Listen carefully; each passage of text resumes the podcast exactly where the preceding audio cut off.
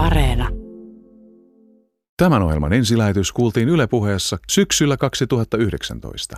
Yle Puheessa. Kysy mitä vaan. Matti Rajakylä, minkälainen oli se hetki, kun sä saavutit ensimmäistä kertaa sellaisen läsnäolon tai jonkinlaisen pyhyyden tai henkistymisen kokemuksen? No mä en oikeastaan määrittele minkäännäköistä hetkeä, koska mulle ei se tullut missään kohtaa semmoisena niin kuin vau-elämyksenä. Et enemmän se on ollut se, että mulla on ollut jonkunnäköinen kaipuu sisällä tiettyyn tyyneyteen ja onnellisuuteen ja sitten mä oon lähtenyt sitä etsimään. Ja sitten kun musta on tuntunut, että mä oon oikealla polulla, niin ne suunnat on jollain tavalla sitten selvinnyt siinä matkan varrella. Että siinä ei oikeastaan ollut mitään semmoista yksittäistä vau-elämystä. Näin siis Matti Rajakylä, entinen kilpauimari ja nykyinen ää, ennen kaikkea henkisen elämän harjoittaja on meillä täl, tällä viikolla Kysy mitä vaan ohjelmassa vieraana ja puhutaan luostarielämässä, puhutaan nimenomaan tästä henkistymisestä ja myös siitä, miten kaikkea sellaista voi tuoda ää, tänne, tähän, tähän päivään ja myös länsimaiseen elämään. Kiitos kuuntelijoille kysymyksistä. Niitä täällä esitetään nyt Matille ja tulevia jaksoja varten seuratkaa Yle Puheen Instagram-tiliä tai sitten voitte laittaa mulle suoraan kysymyksiin mira.selander.yle.fi tahi mennä sinne kysy mitä vaan ohjelman sivuille sinne Yle Puheen kautta. Mutta nyt siis tunnin verran ää, intialaisen luostarin elämää ja tällaista, tällaisia, tämän tyyppisiä elämänvalintoja. Matti Rajakylä lämpimästi tervetuloa. Kiitos paljon. Yle Puheessa. Kysy mitä vaan. Sä oot tosiaan Matti Akilles Rajakylä, niin tota, sä oot entinen kilpauimari, eli sä oot uinut olympiatasolla ja tavoitellut olympiapitalia. Eikö näin ole? Joo, pitää paikkansa, kyllä. Miten sä ajattelet, että tällainen, ää, no sä sanoit, että sä et ole tavoittanut varsinaista, sä et osaa niin kuin nimetä, mikä on sellainen niin kuin henkistymisen tila. Mutta miten se ero se, jos ajattelee, että ui, ui kilpaa ja harjoittelee intensiivisesti, niin siinähän tavo- tavoitellaan myös sellainen niin flow-tila ja ehkä jonkinlainen niin onnellisuuden tila. Miten tämä ero, tämä mitä sä nyt teet? Eli meditoit ja rukoilet. Totta. Öö, no, voisiko sitä sillä tavalla sanoa, että se ei siinä suhteessa oikeastaan ero millään tavalla – koska mä oon aina ajatellut sillä tavalla, että, tai se oikeastaan tuli mulle urheiluuran aikana, että jokaisella meillä ihmisellä on jonkunnäköinen sisäsyntyinen tarve löytää onnellisuus ja tyyneys. Ja, ja siinä kohtaa, kun mä uin kilpaa erityisesti sillä tasolla, millä mä olin, niin mä koin, että, että mä hain onnellisuutta väärin motiivein. Ja siitä oikeastaan, se oli mun ponnahduslauta, voisiko sitä sanoa henkiselle tielle ylipäätänsä. Niin mä aina ajattelen, että kaikessa meidän tekemisessä on jonkunnäköinen niin kuin suunta sille, että me pyritään olemaan onnellisia. Ihan mitä tahansa me tehdään. Ja meditaatio, rukoukset, mitä se ikinä ihminen ylipäätänsä tekee, niin on jollain tavalla löytää se sisältä itsestään. Ja sitten ehkä urheiluura monella tavalla, varsinkin siinä kohtaa, kun me, mä koin itse ainakin meneväni vähän väärään suuntaan sillä urheiluuralla, niin mä yritin hakea sitä ulkoisista asioista. Eli voitoista, Suomen ennätyksistä, olympiamitaleista, mistä ikinä, miten ne tavoitteet olikaan. Eikä ne sinänsä ole pahoja asioita, mutta sitten jos se mieli jollain tavalla, siitä tulee niin kuin tietty niin kuin pakkomielle, niin sitten se rupeaa jollain tavalla syömään meitä ja sitä perusonnellisuutta, mitä me elämässä haetaan. Oliko se niin, että sä alun perin koit onnea siitä itse uimisesta tai siitä harjoittelusta niin kuin enemmän kuin niistä mitalleista tai niistä saavutuksista, voiko se niin sanoa? No just nimenomaan näin, että jos me ajatellaan pikkulapsia, mitä ne ikinä tekee elämässään, niin nehän on aina täysin hetkessä. Ne aina niin kuin nauttii siitä itse tekemisestä. Ne tekee sitä tekemistä sen tekemisen vuoksi, eikä sen päämäärän vuoksi. Ja siinä kohtaa, kun me ruvetaan olemaan niin kiintyneitä siihen päämäärään, ja meidän onnellisuus on riippuvainen siitä päämäärästä, niin siinä kohtaa me ymmärretään, että tämä ei toimi. Ja silloin siitä tulee stressiä, siitä tulee paineita ja sitten loppujen lopuksi me ei sitten siedetä niitä paineita ja sitten tulee jonkunnäköinen murtuminen tai me ei koeta enää olevamme onnellisia siinä, mitä me tehdään. No mitä sulle Matti tapahtuu? Millä tavalla se niin kuin siinä... No periaatteessa jos mä ajattelen, että mä oon aina pikkupojasta asti, sen takia mä otin tämän pikkulapsivertauksen tähän näin, koska mä oon aina pikkupojasta asti ollut hirveän tämmöinen intohimoinen urheilija. Mä oon tykännyt hirveästi tehdä kaikkea. Mä pelasin koripalloa ja uin ja pelasin tennistä, ihan kaikki mahdolliset lajit. Ja mä tein sitä sen urheilun vuoksi. Mutta sitten siinä kohtaa, kun mä rupesin ehkä saavuttamaan menestystä, mulle tuli EM-mitalli ja Suomen mestaruuksia tuli aika, aika, aika tota, määrä, niin siinä kohtaa mä jollain tavalla huomasin, että se mun asenne sitä urheilukohtaa muuttuu. Ja se muuttui semmoiseksi nimenomaan pakkomielteiseksi tekemiseksi. Eli silloin mä en enää nauttinut treeneistä niin paljon, mä en nauttinut sitä urheilusta ja se ei enää niin kuin ollut sellaista niin kuin rakkaudesta lajiin meininki. Se muuttui niin kuin suorittamiseksi. Ehdottomasti, just näin. Mutta kun sä sanoit, että sä hait niitä niin kuin ulkopuolelta, niin onko se, tuleeko siinä myös semmoinen, että joku muu rupeaa sun kauttasi hakemaan niitä? Eli tavallaan siellä on valmentaja tai, tai perhe tai tiedätkö, joukkue, mitä ikinä onkin, että ne rupeaa niin hakemaan sun kautta. Niin, no periaatteessa en mä usko, että ne välttämättä hakee, mutta mun odotus on siitä, että mun täytyy suorittaa sitä Suomen kansalle tai medialle tai valmentajalta, kuka ikinä se nyt onkaan siellä, niin että et, et mun arvo määrittyy niiden silmien kautta. Että ainahan tämä on niin kuin, voisiko sitä sanoa subjektiivista, että me peilataan maailmaa muiden ihmisten kautta ja meillä on ajatus siitä, että hei, että, että mä en ole hyvä ihminen, että jos mä en ole olympiamitalista. No miten sinussa niin kuin henkisesti ja fyysisesti tapahtuu? Tunnistat sä, niin kuin, mitä, mit, mitä, mistä sä aloit niin kuin tunnistaa, että tämä ei, ei tunnu nyt niin kuin hyvältä? No se mun oikeastaan viimeiset, ehkä, ehkä viimeinen treenivuosi. Mä oon itse aika tämmöinen, voisiko sanoa, analyyttinen ja kyseenalaistava ihminen, vaikka nyt on jollain tavalla henkisellä polulla. Mä en tiedä, onko se hyvin tyypillistä ihmisillä, mutta joka tapauksessa niin, niin tota, mä rupesin kysymään tietysti, että okei, no miksi tämä ei enää tunnu niin hauskalta kuin se on joskus aikaisemmin tuntunut, mitä varten mä treenaan ja niin edespäin. Ja sitten niin ehkä fyysisesti ei välttämättä tapahtunut mitään, mutta henkisesti vaan tapahtui semmoinen shifti, että joo, että ei tällä asenteella pidä tehdä sitä niin kuin mitä ikinä elämässään tekee. Et siihen täytyy löytää joku uusi näkökulma ja siitä täytyy pystyä tavallaan nauttimaan siitä, että mitä tekee. Eikä se tarkoita sitä, että sitten kun hommasta tulee tylsää ja siitä ei nauti, että siitä mitä sitä tekee, että se lopettaa. Mutta tämä nyt oli vain mun tapauksessa oli niin, että mä lopetin sitten urheilun siihen. Eli sä lopetit sen ja lähdit se siinä vaiheessa sitten ää, Intiaan Keralaan äiti Amman luostari vai tapahtuuko ennen sitä jotain? Ei itse asiassa. 2008 mä lopetin Pekingin olympialaisia. Se on mun niin kuin viimeinen itse asiassa – uintisuoritus, 50 metrin vapaa-uinti Pekingin olympialaisissa, se loppui vähän niin kuin seinään. Ja, tota, ja mä rupesin hiljalleen kiinnostumaan henkisistä asioista, meditaatioista, joogasta, ehkä jollain tavalla myös ruokavaliosta, mutta mun mielestä se ei ollut se oleellinen asia. Mä rupesin hakemaan erinäköisiä, että okei, voihan tätä elää, elämää eri, elää niin kuin eri tavallakin. Ja sitten mä huomasin, että okei, ihmiset, jotka harrastaa meditaatioon ja tekee joogaa, niin ne on aika hymyileväisiä, onnellisia ihmisiä. Niin sitä kautta se sitten niin kuin tavallaan se kiinnostus sitä maailmaa kohtaan niin kuin syntyi. Ja sitten Amma mä itse asiassa tavasin 2009, eli 10 vuotta sitten, sitten, kun hän oli Suomessa silloin, niin silloin mä tapasin hänet ekaa kertaa. Ää, löydätkö mitään sellaisia samoja piirteitä, Matti, tästä, jos ajatellaan, että mennään silleen niin kuin sitä uintia tehtiin ää, ilosta, mutta tavallaan jostain päämäärästä myös. Eli tavallaan ja. siihen kuitenkin tuli jotain päämääriä. Tunnistatko sä mitään samaa tässä, että sä lähdet seuraamaan jotain ihmistä ja siinä on jonkinlainen päämäärä. Pystytkö sä vetää mitään tämmöisiä yhtäläisyyksiä? Siis ehdottomasti ei, ei mistään niin kuin kysymystäkään, että kyllähän sehän ei tarkoita sitä, että meidän täytyy heilua täällä ilman päämäärää. Se ei ole kyse. Mutta se, että meillä on jonkunnäköinen obsessio siitä päämäärästä, niin se yleisesti aiheutuu meille ongelmaksi. Ja sitten kun se rupeaa syömään sisältä päin, että, että mä en ole mitään, jos mä en saavuta tuota päämäärää, niin sehän on se ongelma. Että se itse päämäärähän ei ole ongelma. Että aina me tehdään, meillä on joku motiivi, mitä varten me asioita tehdään, niin silloin se, meillä on se tietty päämäärä. Mutta sitten jos se on tosiaan semmoinen kauhean niin obsessiivinen tarve saavuttaa se, niin sitten aletaan mennä metsään. Tietysti siinä on vielä sekin, että kun olympiaurheilija, niin siinä on vielä tämmöinen niin aikarajoite, että sitä ei voi ihan loputtomiin tehdä, mutta tällaista niin kuin henkisyyttä ja hyvää oloa ja tasapainoa voi elää sit, tai niin kuin saavuttaa koko elämää.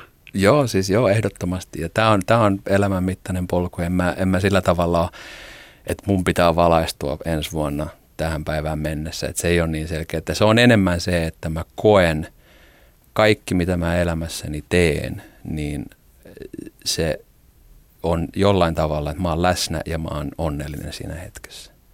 Mutta tähtääkö se valaistumiseen? Musta se on niin abstrakti asia, että mun on vaikea siitä tähdätä. Et mä, se on tietysti tavallaan, jos ajatellaan, että sisäinen tyytyväisyys ja onnellisuus on periaatteessa valaistumista, niin sitten joo. Mutta valaistuminen on mulle hirveän abstrakti käsite. Yle puheessa. Kysy mitä vaan. Niin, luostarielämä, jos nyt ajatellaan tällaista niin kuin intialaisen luostarielämää, niin se oli semmoinen, se on oikeastaan semmoinen juttu, mikä tuli varmaan niin kuin suuren ää, yleisön, varsinkin niille, jotka seuraa viidettä jossain määrin tietoisuuteen siinä vaiheessa, kun Elisabeth Gilbert kirjoitti Eat, Pray, Love-kirjan ja oli yhdessä osiossa intialaisessa ashramissa.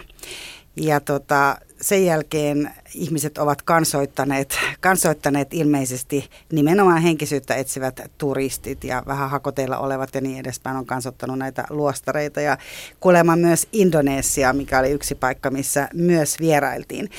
Jos sun pitäisi määritellä, sä sanoit jo, että sä lähdit niinku pikkuhiljaa liikkeelle, niin kuin Elisabeth Gilbertkin lähti tässä kirjassa, mutta jos sun pitäisi määritellä, että minkälaiset oli ne olosuhteet, minkälainen sä olit siinä kohti, kun sä tapasit äiti Amman? Ja päätit lähteä hänen mukaansa. Mitä siinä niin tapahtui? No tota, oikeastaan se, millä tavalla mä sinne lähdin, kuten mä sanoin, että mä, on, mä olin, rupesin kiinnostumaan henkisyydestä ja meditaatiosta ja joogasta ja näistä asioista, niin mä lähdin siihen tapahtumaan ihan vaan, kun mun ystävä sanoi, että tuu he, tuu he kattoo, että mikä, mikä meininki. Ja sitten mä lähdin sinne ihan mielenkiinnosta. Minkälainen mun sisäinen olotila oli, mun on hirveän vaikea sanoa sitä, minkälainen mä olin.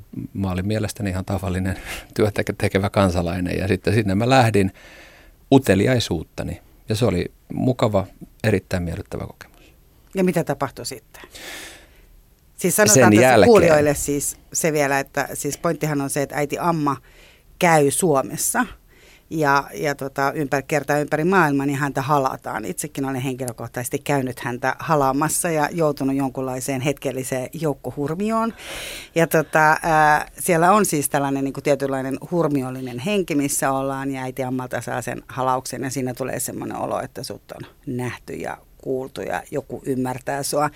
Varsinkin jos on just semmoinen, että on valvonut imetyksen takia monta yötä, yötä ja niin edespäin. Tulee että Aa, täällä on tämmöinen niin lämmin syli.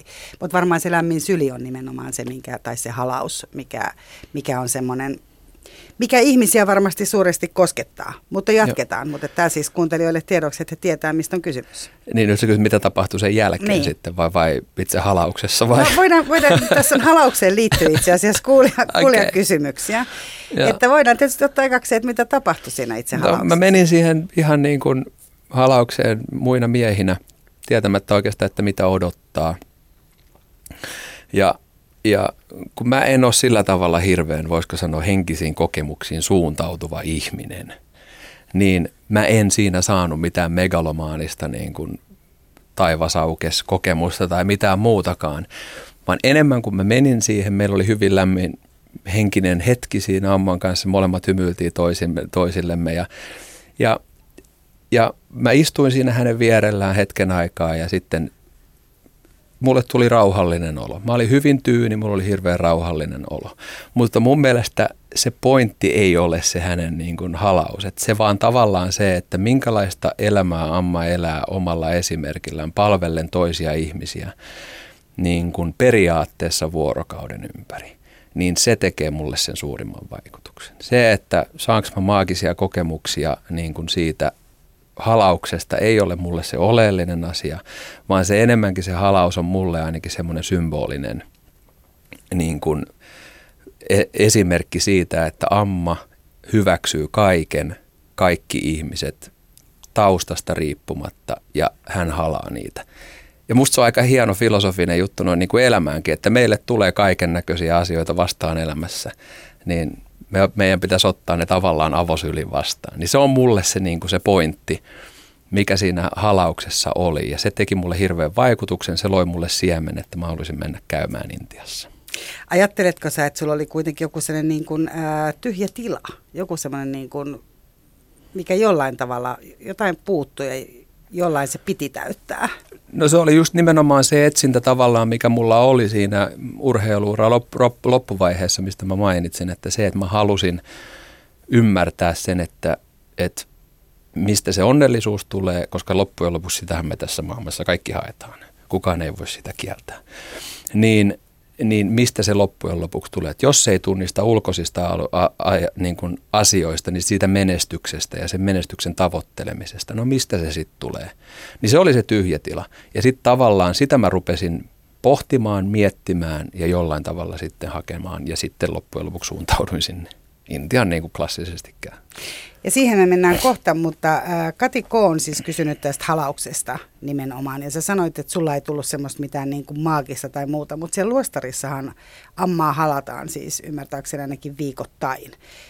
Vaihteleeko se halaus jollain tavalla Eli jos on niin kuin erilainen päivä, että jos on nyt tällainen torstai, mä en muista, oliko se torstai, milloin ammaa halataan, mutta, mutta vaihteleeko se, tuntuuko se halaus niin kuin erilaiselta, su, niin kuin joko hänen tai sun puolelta? No siis saattaa, joo, kyllä se saattaa tuntua hyvin erilaisella. Niin kun, ja musta se on niin tavallaan semmoinen henkilökohtainen asia, että mä ihan hirveästi siitä viitti puhua, mutta kuitenkin, että et, et, kun siinä kohtaa, kun mä esimerkiksi asuin siellä Intiassa, niin mä en käynyt kerran viikossa siellä halauksessa. Et mä en niin kuin ollut se, että se, se jollain tavalla on tietysti aina mukava kokemus ja näin, mutta se aina sen halauksen rooli lähtee vähän niin kuin siirtymään taka-alalle.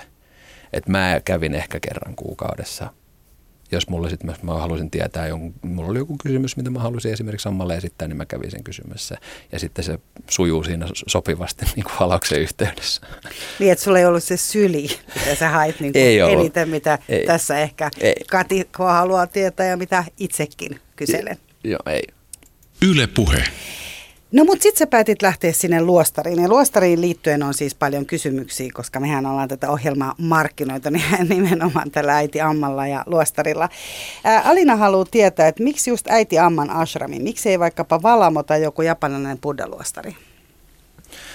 No tämä on taas näitä henkilökohtaisia preferenssejä, että ei sitä, jotkut tykkää suklaasta, jotkut tykkää lakritsista, että se on niin kuin periaatteessa se on pelkästään se syy, että, että et meillä on joillain, kaikilla on tietty vakaumus ehkä, jos se nyt on henkinen suuntautuminen, mihin me ollaan, niin mikä meitä vetää puoleensa, niin mun mielestä meidän pitäisi sitä toteuttaa. Että se on aina niin kuin sisäsyntyinen asia, että sitähän ei kukaan sulle voi määrittää, vaikka se nyt sattuisi olemaan, mäkin on luterilaisesta perheestä, niin silti kuitenkin se, että, että se sisäsyntyinen niin kuin mielenkiinto esimerkiksi intialaista filosofiaa kohtaan on mulla olemassa, niin miksi mä en sitä sitten silloin seuraisi? Ketä siinä äiti Amman niin kuin uskonnossa, ketä siinä palvellaan? Onko se niin kuin äiti Ammaa, jota siellä niin kuin, tavallaan palvellaan vai, vai ketä, kenen, kenen luokse hänen kauttaan pyritään?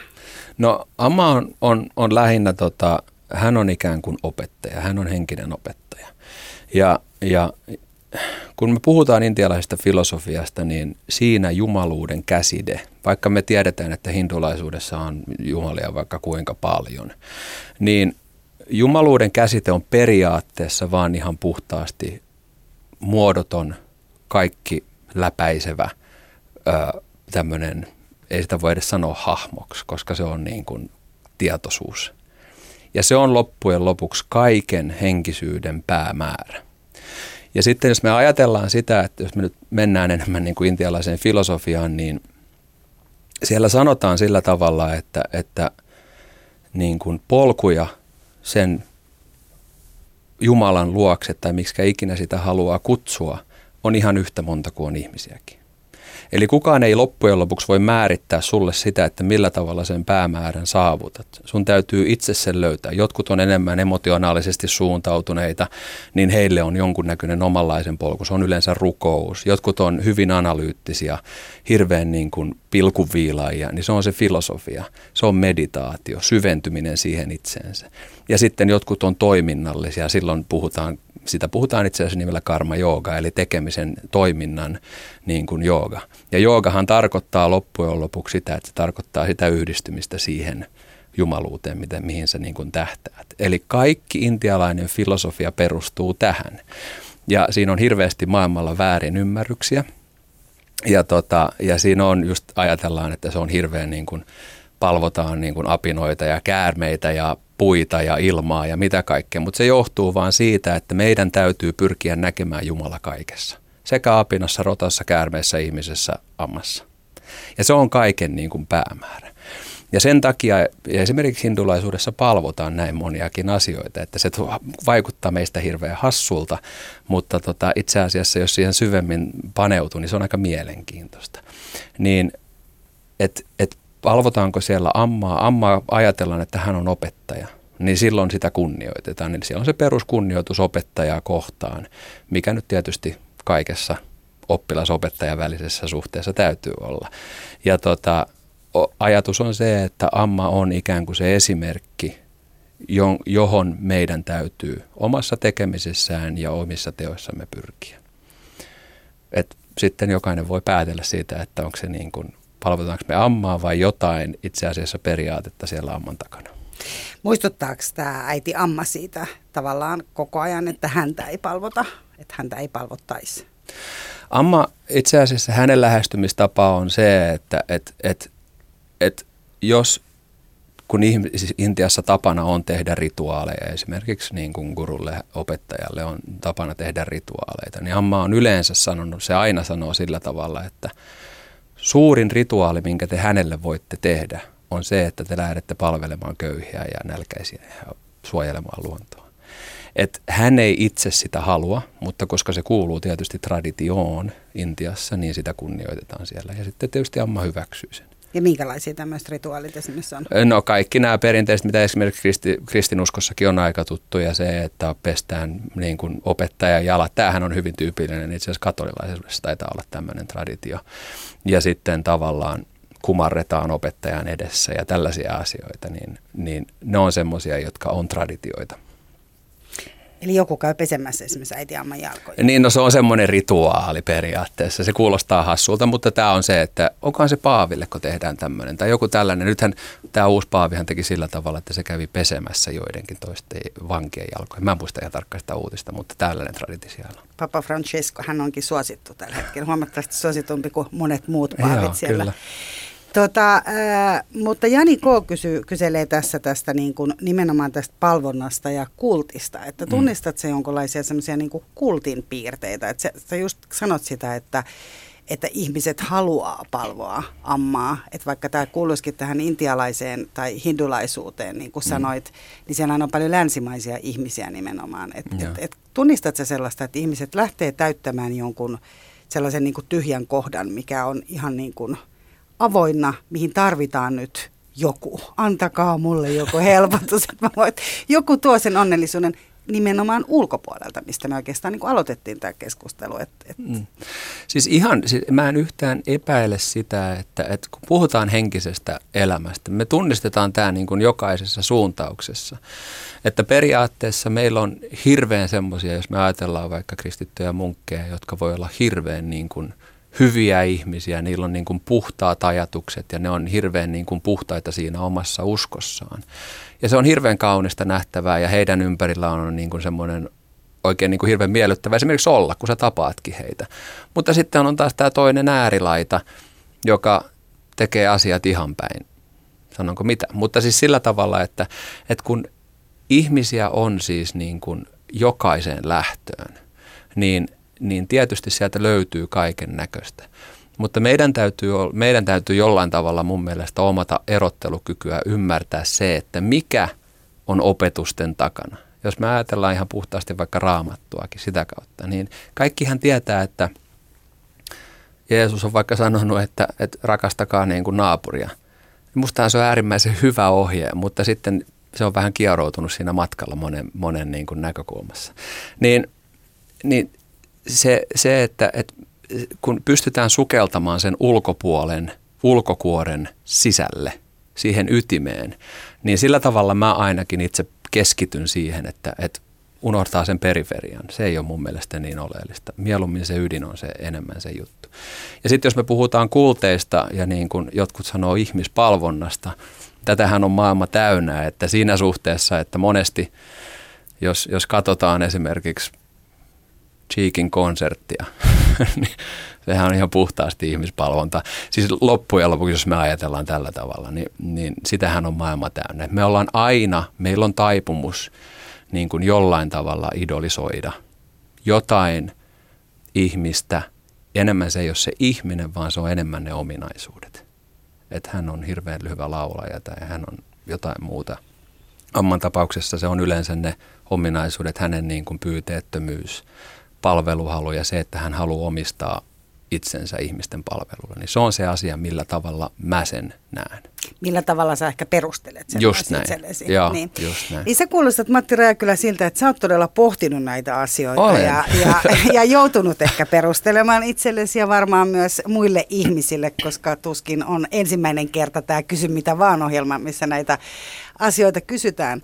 Mutta entä ne, äh, kun täällä kysytään niistä luostarin, äitiamman luostarin asukkaista, eli Heidi esimerkiksi haluaa tietää, että minkälaisia, minkälaisia ihmisiä siellä kohtaa, niin siellä on varmasti myös paljon heitä, jotka toivois hurmioituvansa tai hurmioidutaan hetkeksi. Siis on. Siis Ei mietitä, ei lähdetä etsimään perusteita. Ihan varmasti, mutta kuten sanottu, niin meitähän löytyy tota, joka lähtö. Meillä löytyy ihmisiä, jotka on hirveän emotionaalisesti suuntautuneita. Niin ne hakee semmoista hurmiollista ikään kuin kokemuksia ja se on vaan ihan niin kuin normaalia. Se on esimerkiksi monet vaikka luovat ihmiset voi olla hirveän emotionaalisia, mutta sitten meillä löytyy myös tiedemiehiä, jotka on kauhean analyyttisiä. Niitä ei kiinnosta hurmiollisuus. Ne haluaa jollain tavalla niin kuin paneutua asiaan, analysoida. Ja mä ehkä oon jollain tavalla niin kuin Tiedemies. enemmän, en, en mä tiedemies ole, mutta niin kuin se, että mä haluan perustella nämä asiat itselleni. Sen takia mä oon tässäkin pystyn ehkä kritiikki jollain tavalla ainakin mielestäni vastaamaan. Että tota, että se, että mä pystyn analysoimaan sen ja paneutumaan siihen, että mikä tässä on niin kuin juuri sen, minkä takia mä tätä teen. Koska mä kysyn sitä joka päivä itseltäni. Niin joudut kuitenkin Joo, kysymään. totta kai. Ja mä kysyn ja mä haluan perustella sen. Ja sitten, että et se on niin kuin sillä tavalla, että se makes sense niin sanotusti. Ja sitten, tota, ja sitten tietysti niin, niin se, meillä on niin erinäköinen kattaus tätä ihmiskuntaa, niin niitä löytyy. Oli se sitten ashram tai seiskanspora. Että kaikki, niitä löytyy koko kattaus niin kuin siitä meidän ihmiskunnasta, niin luonnollisesti siellä on hurmiohakuisia ihmisiä myös. Mutta tunnistat sä itse esimerkiksi, kun sä olet siellä luostarissa, niin tunnistat sä, että hei, täältä tuli niinku Saksasta nyt Birgit ja katsotaan, niin kaksi viikkoa, niin Birgit on takaisin ihan entisessä elämässä. Siis todennäköisesti onhan niitä. Ja se mikä se on, se ashram on semmoinen, että se ei ole semmoinen suljettu luostari. Että se on hyvin semmoinen, että siinä menee, Kerala on kuitenkin kohtuullisen suosittu turistikohde. Ja se lukee Lonely Planetissa, että joo, että täällä on tämmöinen Amritapuri ashrami, että sinne vaan pääsee, pääsee tota, takavesiä pitkin veneellä. Niin niin siellähän käy reppureissa ja siellä käy niin kuin kaiken maailman hippejä. Ihan siis niin kuin kaikkea laidasta laitaan koko porukkaa. Jotkut siellä sitten niin kuin viihtyy niin hyvin, että ne haluaa siellä asua, mutta, mutta sinne löytyy tosiaan, niin kuin sanottu, siellä löytyy kaiken näköistä porukkaa.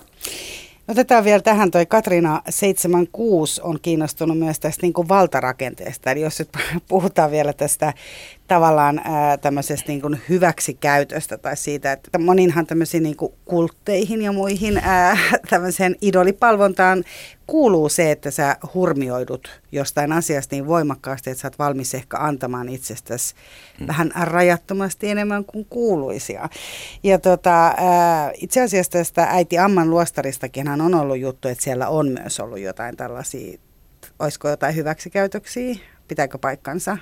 Mä en ole kuullut. kuullut Siis väitteitähän on ollut, Niin, joo, mutta ei, ei niin kuin ainakaan sillä tavalla ole uutisoitu mitään, eikä ole sillä tavalla, että, että niin kuin sanottu, että siellä käy ihmisiä aika paljon, niin ne saattaa esittää kaiken näköisiä väitteitä, mutta niin kuin Niin, että joku oma pettymyskin voi Joo. sitten tulla.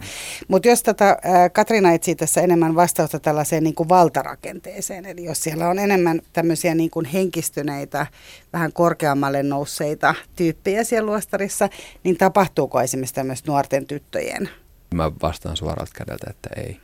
Et ei ole mitään semmoista, että et, et luonnollisesti mikä tahansa organisaatio, niin siellä täytyy jonkunnäköinen hierarkia olla, jos nyt puhutaan ihan käytännön elämästä, että joo, että, että mä hoidan tämän niin kuin tilityksen, niin hoidaksä jotain muuta, niin että se on niin kuin sillä, sillä tavalla, mutta se, se että, että siellä ei niin kuin omaa asemaa mä en ole missään kohtaa nähnyt, mä kuitenkin asun siellä viisi vuotta, niin mä en ole nähnyt, että sitä käytettäisiin hyväkseen. Itse asiassa päinvastoin. Yleensä se niin, kuin niin sanottu pomo tulee, on se palveleva johtaja niin sanotusti. Yle puheessa. Kysy mitä vaan. No nyt Matti Rajakylä, mä oon luvannut tässä johdattaa siihen luostariin ja luostarielämään. Me mentiin vähän tämmöisen niin kuin vaikeimman kautta, eli ihan helppojen, helppojen kysymyksen tota, ö, kautta menty sinne. Eli otettiin heti nämä negatiiviset tähän pöytään. Mutta tota, ö, sä kun olit kohdannut äiti Amman ja sä lähdit luostariin, niin minkälainen se kokemus siis, kun sä päätit lähteä sinne? Asuit sä yhtä pitkään siellä sitten viisi vuotta? No periaatteessa oikeastaan neljä puoli, jos nyt ihan tarkkoja ollaan. Mä menin Täällähän ne... ollaan, niin Joo, huomannut. neljä puoli. Niin tota, mä menin sinne siis ekaa kertaa oikeastaan aika tarkkaan vuosi sen jälkeen, kun mä tapasin Amman Suomessa, eli 2010. Mä olin siellä kolme viikkoa, enkä halunnut lähteä pois, mutta sitten kuitenkin matkasuunnitelmat esti sen, että sitten mä palasin aika pian sen jälkeen Suomeen – mutta sitten mä ajattelen, että et, et se tuntui hirveän kodilta. Mä viihdyin siellä hirveän hyvin. Se elämä, mitä siellä edetti, elettiin, oli siis mun mielestä äärimmäisen mielenkiintoista. Niin kuin kaikin puolin. Ei ainoastaan, että siellä meditoitiin paljon, mutta se, että siellä omistettiin iso osa päivästä vapaaehtoistyölle. Ja, ja se niin kuin toimi mulle erittäin hyvin, niin mä ajattelin, että mä haluan tulla tänne näin ja mä haluan niin kuin päästä tähän hommaan sisään. Että jos mä jotain teen, niin kyllä se pitää tehdä kunnolla. Niin sillä ajatuksella mä sitten sinne, sinne muutin. Olin toki, kävin aina kesällä Suomessa vähän tekemässä rantavalvoja hommia, tienas vähän rahakin. Tätä, minkälaista se luostarielämä on? Täällä on siis tosi monta kysymystä ihan todella niin kuin liittyen siihen ihan semmoiseen niin käytännön elämään siinä. Otetaan, äh, kun sä olit siis kolme viikkoa ja viihdyit, mikä, miksi sä viihdyit? No, Rut, kilpaurheilija sai mukavan rutiinin. No just näin, että et, et, siinä oli kiva rakenne ja sehän mikä siinä on, että se, se ashramhan ei ole hirveän semmoinen perinteinen henkinen luostari, että se on aika semmoinen, että siellä asuu miehet asuu periaatteessa samassa paikassa kuin naiset, koska monesti jos me ajatellaan perinteistä ashramia, niin ne on jossain viidakossa, jossa on pelkästään miehiä tai sitten on nunnaluostari. Että tässä ashramissa on munkkeja ja siellä on nunnia, ja, ja, mutta kuitenkin, että sitten siellä on sitä niin sanottua vierailijaa ja tavallista kansaakin. Niin, tota, niin mä ihan vain puhtaasti se, että siellä oli se ensinnäkin se tietysti se rutiini, mistä mä tykkäsin hirveästi. Siellä oli sopiva määrä nimenomaan niin kuin meditaatiota, filosofiaa, palvelutyötä ja hyvää ruokaa. No, Mutta siis niin kuin kaikki nämä oli sillä tavalla hyvässä paketissa ja se tuntui hirveän niin kuin kivalta, sopivalta mulle. Avaa sitä rutiinia. No periaatteessa, jos me nyt, kuten sanottu, se ei ole niin hirveän niin kuin, tota, pakko kaikkien sitä seurata, mutta se perus niin kun päivä lähtee käyntiin. Kello kolahtaa siellä kello neljä aamulla. Se on niin kuin kongi.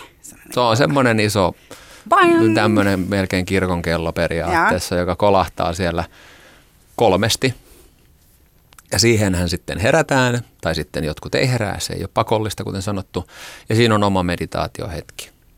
Aamu, Yhdessä. Ei kun itsekseen, itsekseen. alkuun. Ja sitten tota, se on semmoinen, käyt pesemässä hampaat, istut hetken aikaa meditaatiossa. Sitten sen jälkeen noin kello 4.50 siellä on tämmöinen hyvin perinteinen tämmöinen chanttaus, mitä tämä nyt on tällainen. Niin, Laulua tai joo, niin rukouslaulua. Just näin, se, sitä toistetaan noin tunnin verran.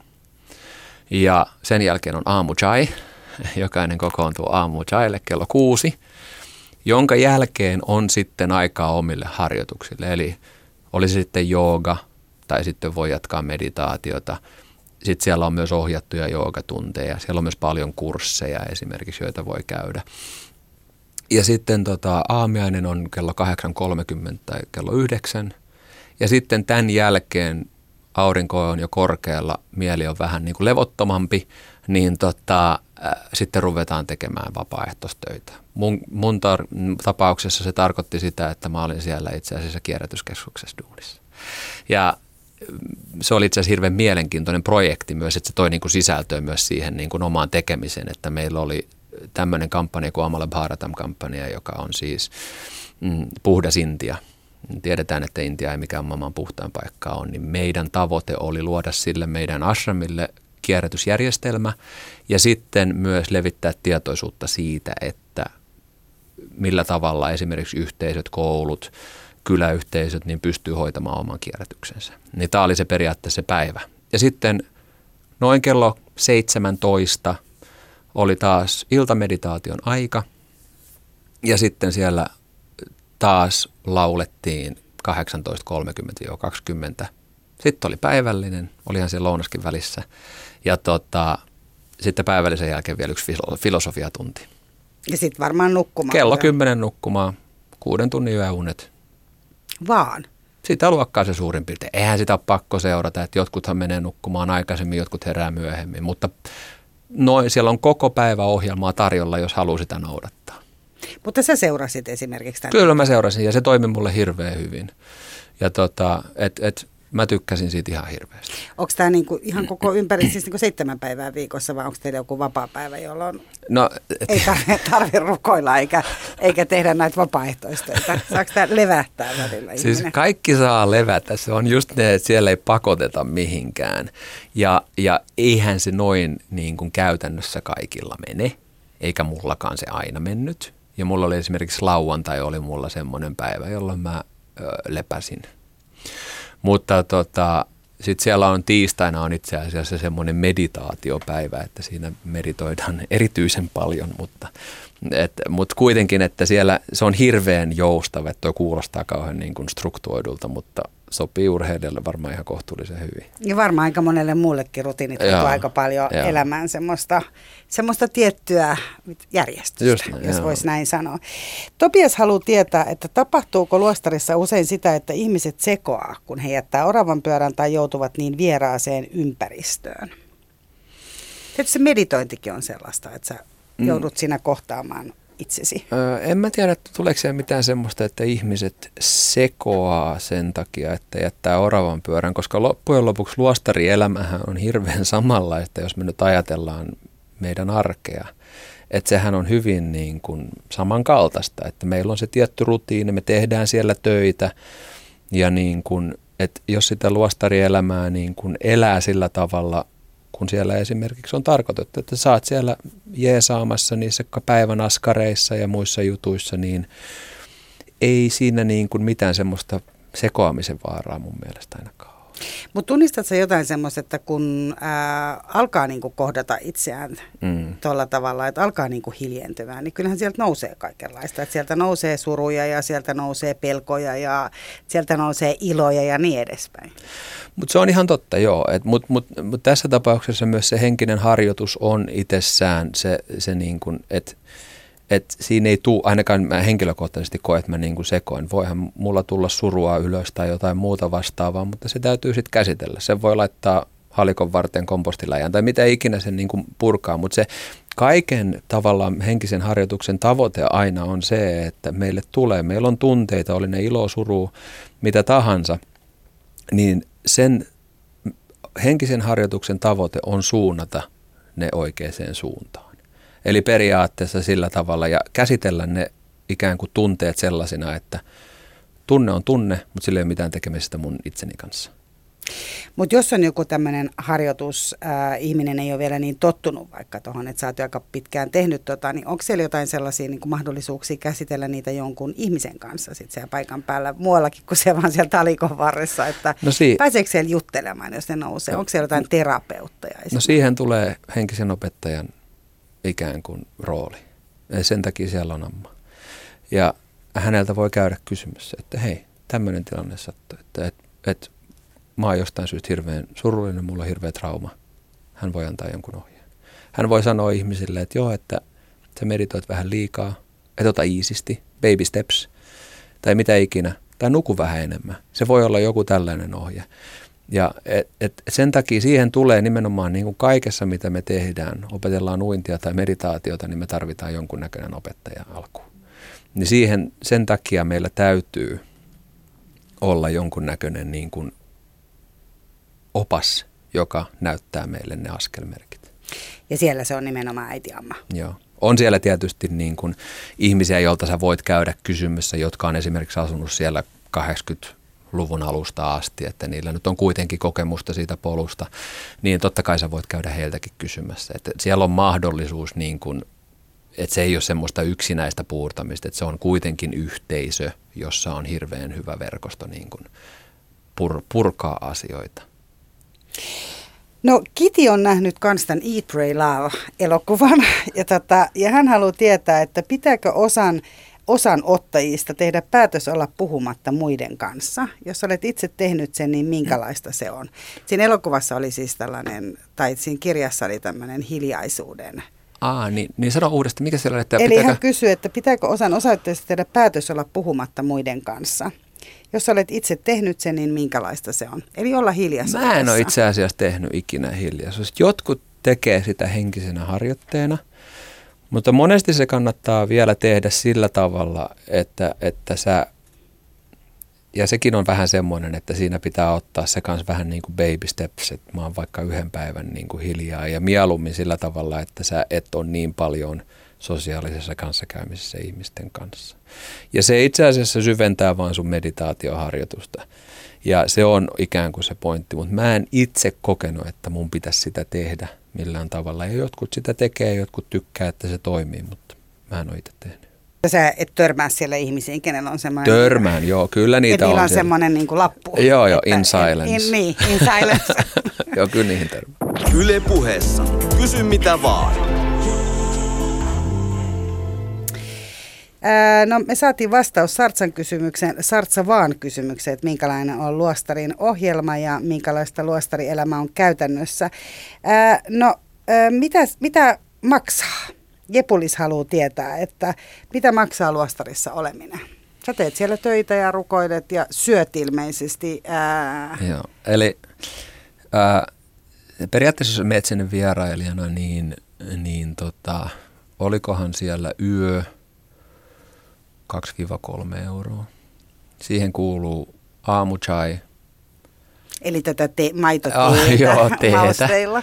Ja sitten tota, ä, aamiainen, lounas, iltapäivä chai ja päivällinen. Että aika halvalla sen niin kuin saa. Eli periaatteessa, eli tohon hintaan kuuluu semmoinen perusruoka. Siellä on mahdollisuus myös, jos ei tykkää tulisesta ruoasta, on myös mahdollisuus syödä länsimaalaista ruokaa, mutta se sitten taas maksaa joku 50 senttiä aterialta. Ja sitten siellä on semmoista Indian snackia, missä mä kävin useasti syömässä kerralaista herkkoa masala dosaa, niin sekin maksoi joku yli 50 senttiä. Et, et se on hirveän halpaa, edullista se elämä siellä, mutta sitten jos sä oot, asut siellä pitkään, niin periaatteessa se, että sä oot siellä aktiivisena ja jeesaamassa, niin se saattaa myös olla ilmasta ihmiselle se asuminen.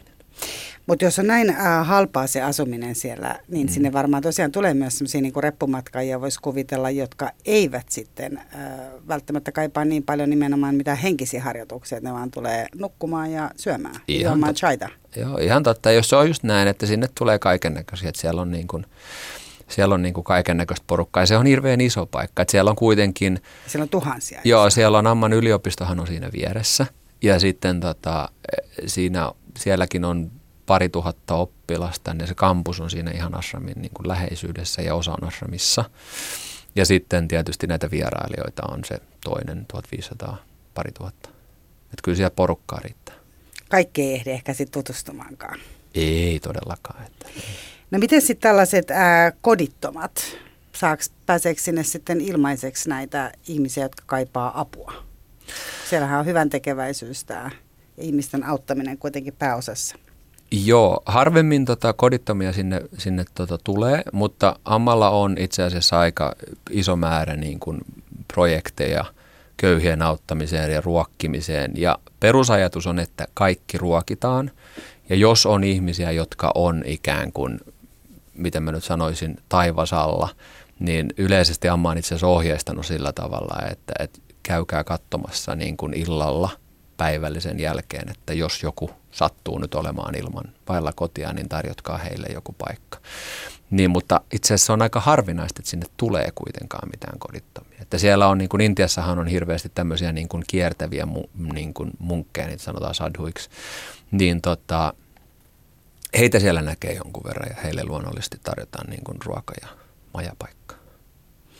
Eikö nämä sitten nämä kodittomat, ei osaa, eikö ne osaa hakeutua, vai onko se jotenkin sanonut, että tämä ei kuulu meille? Tai että on äh. niin liian hyvä, koska olemme tässä, tässä tota, tämä on meidän, mikä se nyt onkaan, kastimme. En mä osaa sanoa, että en mä usko, että se siitä voi johtua, koska tuollaisessa yhteisössä niin kaikki kastijärjestelmät sun muut, niin nehän on niin kuin... Niin niitä ei ole. Ei siellä ole, ei siellä ole mitään sellaista, että niin kuin, että Keralassa ei varsin ihan hirveästi kodittomia ole, ja mä en oikeasti osaa itsekään edes sanoa, että missä ne ylipäätänsä Keralassa hirveästi. Jostain syystä ne on enemmän kaupungeissa ja tämä on pikkusen ehkä syrjässä sitten. Voisiko se olla syynä? Tota, Annastiina kyselee näistä luostarin säännöistä. Eli mikä on tota se, mikä siellä on eri, tai mitä siellä saa ja mitä ei saa tehdä? Saako vaikka polttaa tupakkaa tai puhua pahaa muista paikalla olijoista? Tota, tupa... Paha puhuminen kuulostaa heti tosi on, pahalta. Periaatteessa on päihteetön, päihteetön paikka, mutta jos on tupakoitsija, niin voi käydä siinä, siinä on semmoinen tie, jossa sä voit käydä polttelemassa, jos siltä tuntuu. Ja, mutta ei tietenkään siellä niin kuin temppeleissä ja muissa röykailla. Ja tota, paha puhuminen muista, niin no, se on ehkä enemmänkin se, että onko se nyt järkevää sitten niin kuin täälläkään. niin, että tuommoiset perus, niin kuin, millä tavalla me kohdellaan muita ihmisiä, niin, niin ne pätee myös mun mielestä täällä kuin sielläkin. Ja oikeastaan säännöistä ei siellä nyt varsinaisesti mitään suurempia sääntöjä muuta kuin se, että pyritään jollain tavalla kunnioittamaan intialaista traditiota. He pukeutuu hyvin niin kuin, niin kuin perinteisesti siellä ja, ja, ja yritetään sillä tavalla kunnioittaa sitä, että ei välttämättä olla sortseissa ja niin kuin vaimonhakkajapaidassa, vaan niin kuin teepaita ja ehkä pitkät puuvillahousut on hyvät. Anteeksi, minua on pakko kysyä, mikä on vaimonhakkajapaita? Se, se on semmoinen hihaton, hihaton valkoinen wife beater. Okei, okay. onko se siis tämmöinen niin kansainvälinen termi? Se on, se on ihan kansainvälinen termi. Eikö okay. kuullut aikaisemmin? En Ai ikinä. Okay. Nyt mä rupean olemaan niin todella silmätarkkana, kun sitä kuitenkin paljon tapahtuu. Tota, äh, no sitten nämä huoneet, eli, eli sä asuit kuitenkin viisi vuotta, asuit sä yksin, oliko se niin oma huone? Ei, mulla oli kämppis. Sulla oli kämppis? Mulla oli varmaan tämän studion kokoinen kämppä, jossa mulla... Tämä studio kauhean... ei ole kauhean iso. Ei ole iso, eli se on niin, joo, tää, tää on niin kuin, se oli varmaan semmoinen 15 neljä maksimissaan se. Ja sitten mulla oli yksi semmoinen hollantilainen vanhempi mies, tosi mukava tyyppi, jonka kanssa mä asuin. Siis koko tämä viisi vuotta? No itse asiassa mulla oli kaksi kämppistä. Mulla oli niin kuin yksi ö, amerikkalainen kaveri, josta on tietysti luonnollisesti tullut mun hirveän hyvä ystävä edelleenkin olla ystäviä, niin se oli mun kanssa pari vuotta ja sitten mä olin pari, kaksi puoli vuotta sen hollantilaisen miehen kanssa. No se on aika in, intiimi niin kuin samassa huoneessa tuntemattoman ihmisen kanssa. Joo, mutta kato, kun se, se on sillä tavalla, että mä en jotenkaan viettänyt siellä huoneessa yhtään muuta aikaa, kun kävin nukkumassa. Ja, ja kun me tultiin hirveän hyvin toimeen, me varmaan ikinä tapeltu siellä, että, niin kun, että me tultiin hirveän hyvin toimeen molempien kämppisten kanssa, niin ei ollut mitään ongelmaa. Se pystyy ihan hyvin nukkuu vaikka vieras ihminen. Joo, ei mitään ongelmaa. Eikä tarvi pelätä, että ei se mitään. toinen jotenkin saa jotain. Ei, ei siis minkään. Unissa kävely kohtauksia. Monella saa, joo, joo, ei mitään ihmeä. Se oli niin kuin kaikki meni ihan hyvin. No täällä on vielä siis kysymys Jepulikselta siitä, että saako luostarissa rakastua tai harrastaa seksiä. Siellä varmaan tulee houkutuksia, koska intialaiset luostarithan on paikkaa, minne kokoontuu paljon turisteja ympäri maailmaa. Mutta jos tekee väärin, niin lentääkö sieltä ulos? Aika iso kysymys. Saako rakastaa? Saa rakastua ja mä itse asiassa rakastuin siellä. Eli mä tapasin mun nykyisen vaimoni siellä Intiassa. Eli tota, et se on ihan, ihan sallittua. Ihan ottaa vatsan pohjasta, kun on niin romanttinen Joo, eli tota, se on ihan sallittua. Mutta tietysti täytyy muistaa, että siellä asuu kahdenlaisia ihmisiä. Siellä on ihmisiä, jotka on elä, niin kuin haluaa omistaa koko elämänsä henkisyydelle. Ne on tehnyt munkki lupauksen ja tehnyt vala, valan ja kaikki tällaiset asiat, niin he eivät edes halua rakastua. He eivät edes halua harrastaa seksiä. Eivät edes varmaan saa harrastaa No ei, tietenkään se kuuluu siihen elämään, että he elävät niin kuin selibaatissa. Ja se, se tietysti heille suotakoon. Mutta sitten siellä on ihmisiä, esimerkiksi minä, joka en ollut tehnyt mitään lupausta ja näin edespäin, niin meille on sallittua rakastua ja, ja mahdollisesti myös harrastaa seksiä, mutta tapahtukoon se sitten omassa huoneessa tai miten ikinä se nyt tapahtuukaan, niin sillä tavalla, että siitä nyt ei pitää hirveätä myllyä. Eli kaikki täytyy perustua siihen, että sä kunnioitat sitä ashramin perusilmapiiriä. Ja kaikki nyt ymmärtää, mikä on niin kuin jollain tavalla soveliasta ja mikä ei. Ja tota, mitäs muita kysymyksiä siinä sitten oli? Niin, tässä kysyttiin, että lentääkö sieltä ulos, jos niin kuin toimii, jos näin tapahtuu. Eli tässä on varmaan päätelmä siitä, että, että on niin kuin lähtenyt mm. väärien houkutusten perään, mutta ilmeisesti sieltä, tai siis niin. No ei sieltä, ei sieltä lennä ulos, jos sä oot munkki ja sä rakastut, koska sitäkin sattuu, eihän sitä, se on ihan tavallista, siinä ei ole mitään, niin se tietysti hyväksytään, mutta sitten yleensä ne menevät, ihmiset menevät silloin naimisiin ja ne hyvin useasti itse asiassa saavat työpaikan, jos saattavat työskennellä esimerkiksi siellä ashramissa, tehdä jotain töitä – tai sitten siinä viereisessä yliopistossa olla opettajana tai jonain muuna henkilönä. Et periaatteessa se, että et, et, vaikka sä rakastut, niin henkinen elämä ei lopu siinä niin kuin mihinkään. Mutta tavallaan se sun status, että sä et ole ihan täysin omistautunut sille henkisyydelle, sulla on myös se perhe, josta sä pidät huolta, niin se tavallaan sitten pikkusen muuttuu. En mä tiedä, selittinkö mä hyvin sen, mutta... No mä että tälleen, no, tämä oli mulle ihan yllätys, että munkitkin voi siellä niin kuin rakastua. Että kyllä se varmaan ainakin jonkinlainen uskonkriisi tulee, jos sä oot tehnyt jonkun selibaattilupauksen ja sit sä niin kuin rakastutkin. Niin, no, me, ollaan kaikki, me ollaan kaikki ihmisiä ja meillä on tiettyjä, tiettyjä tarpeita. Jotkut ei sitten ikinä rakastu. No mutta eikö se henkinen elämä kuitenkin, ihan kysyn sulta tälle, että voit kertoa kokemuksen syvällä rinta että eikö se henkinen elämä kuitenkin jotenkin sitten kun rakastuu, niin kyllähän siinä tulee semmoisia, niin kuin, siinä on vaikea varmaan keskittyä. Siinähän tulee tämmöinen hurmiotila ihan muusta, vaikka et sä hurmiosta nyt ottaisi puhunutkaan. Niin, no siis mä, mä totta kai, ja, ja, mutta mä, jotenkin mä yritän sillä tavalla aina peilata maailmaa, kaikkia mun tunteita ja mitä ikinä mulla onkaan, niin jollain tavalla henkisellä perspektiivillä. Niin tota, ja häiritseekö se mun henkistä elämää? No ehkä mä meditoin pikkusen vähemmän nyt, kun mulla on perheelämä, mutta se tietysti taas sitten meidän täytyy ymmärtää, että meillä on myös velvollisuudet ja ne kuuluu tietysti elämään ja osa henkisyyttä nimenomaan on velvollisuudet, että se on hirveän tärkeä asia. Sitten jos sä oot munkki, niin sun velvollisuus on henkinen elämä. Mutta sitten jos sä oot perheellinen ihminen ja sä oot rakastunut, niin silloin sulla on, se henkisyys täytyy tuoda siihen perheelämään. Korostetaanko siinä myös jotenkin se, että se pitää niin kuin, saako se niin kuin rakkaus myös sellaisen jonkun niin kuin pyhemmän ulottuvuuden. Sitten pidetään niin kuin parempaa huolta, jos sä mietit elämääsi ennen. Tietysti sä oot aika nuori, mm. mutta mä ajattelen, että elämää nyt ennen tätä ja elämää nyt, että tuntuuko, että se tuo myös semmoisen niin tietyn syvyyden. Tietysti teillä on myös ehkä yhteinen asia, mitä te jaatte, mutta... Ehdottomasti, joo. Kyllä se niin kuin on, että se tuo hirveän paljon stabiiliutta elämään. Että sulla on jonkunnäköinen henkinen pohja, että sä et esimerkiksi ihan päivittäisessä elämässäkin se, että millä tavalla sä toimit sun vaimon kanssa tai miehen kanssa, mikä nyt ikinä onkaan, niin, niin se, että sulla on tietty henkinen pohja, niin se tuo aivan valtavasti stabiiliutta siihen. Ja sitten kun meillä on molemmilla tavallaan se, se yhdistää meitä molempia niin tiiviisti, niin se tuo ehdottomasti meitä lähemmäs.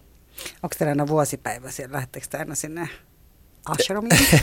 Ei meillä ole siellä vuosipäivää, mutta, tota, mutta me mennä, kyllä me pyritään säännöllisesti siellä käymään.